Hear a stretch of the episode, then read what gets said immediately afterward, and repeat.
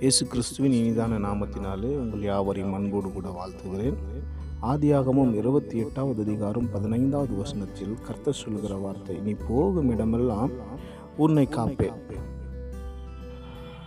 நிச்சயமாகவே நாம் போகிற இடமெல்லாம் கர்த்தர் நம்மை காக்கிறவராக இருக்கிறார். நாம் ஒரு புதிய இடத்துக்கு நாம் போகிறோம் என்று சொன்னால் புதிய சூழ்நிலை, புலி புதிய இடம், புதிய மனிதர்கள் வாழக்கூடிய இடம், அந்த இடத்துக்கு யாராவது துணையாக நமக்கு வந்தால் நலமாக இருக்கும் என்று சொல்லி நாம் நினைப்போம். ஆயினும் வாழ்க்கை என்கிற அந்த பயணத்தில் சில நேரங்களில் நாம் எவ்வளவு தான் அங்கலாய்த்து நாம் அலைமோதி நம் பயன் பயணம் பட்டாலும் எந்த ஒரு ஆதரவுமே நமக்கு இல்லாதது போலத்தான் சில நேரங்களிலே நம்முடைய வாழ்க்கை பயணமானது தொடர்கிறது. உதாரணத்துக்கு வேதத்திலிருந்து அநேகரை நாம் காட்ட முடியும். ஒரு காலகட்டத்தில் யோசேப்பு தன்னுடைய பயணத்தை அவன் தனிமையாக தொடர வேண்டியதாக இருந்தது. புதிய இடம், புதிய சூழல், புதிய அனுபவம்,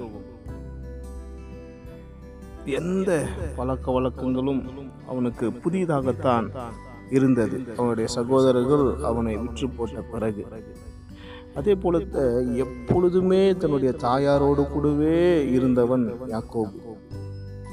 அவன் ஏசாவுக்கு, தன்னுடைய சகோதரன் ஏசாவுக்கு பயந்து ஒரு கடினமான பாதையிலே அவன் பயன்பட பயணப்பட வேண்டியதாக இருந்தது.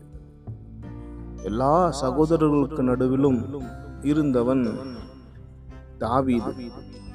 அவனும் ஒரு காலகட்டத்தில் வனாந்தர பாதையில தனிமையாக பாடுகள் நிறைந்த பயணமாக தன்னுடைய பயணத்தை தொடர வேண்டியதாக இருந்தது.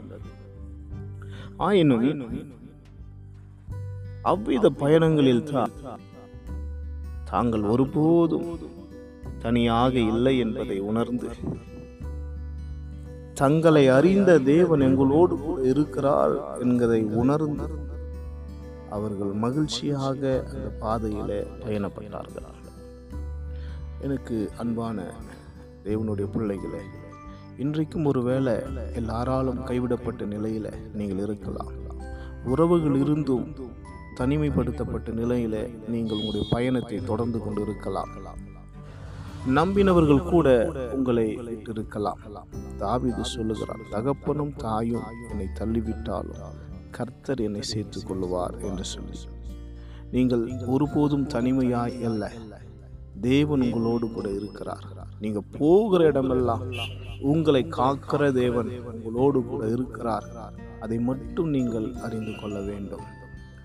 யோசேப்பு, தாவீது, யாக்கோபு இவர்கள் தனிமையில் தனிமையாக்கப்பட்டு தனிமையாய் அவர்கள் பயணப்பட்டாலும் தேவன் இருக்கிறார், அவர் எங்களை நடத்துகிறார், அவர் எங்களோடு கூட இருக்கிறார் என்கிறது அந்த உறுதியிலே அவர்கள் வாழ்ந்தார்கள்.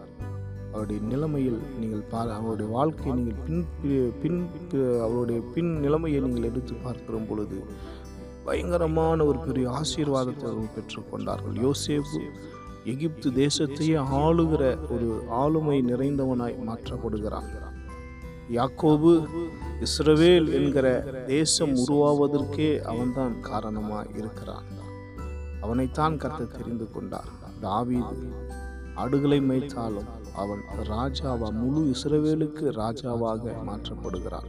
இதிலெல்லாம் தனிமையில் நடந்த பொழுது கர்த்தர் கூட இருக்கிறார் என்று கர்த்தரை உறுதியாய் நம்பினவர்கள். இன்றைக்கும் நீங்கள் தனிமையாய் நடந்தால் கர்த்தர் உங்கள் கூட இருக்கிறார் என்பதை நீங்கள் அதை மறக்காதபடிக்கு, யார் உங்களை வெறுத்தாலும் வெறுக்காதவர் உங்களோடு கூட இருக்கிறார் என்பதை உறுதியாய் நீங்கள் பற்றி கொண்டு தேவனுக்காக வாழுகிற பொழுது உங்களையும் உயர்த்த கர்த்தர் பெரியவராய் இருக்கிறார்.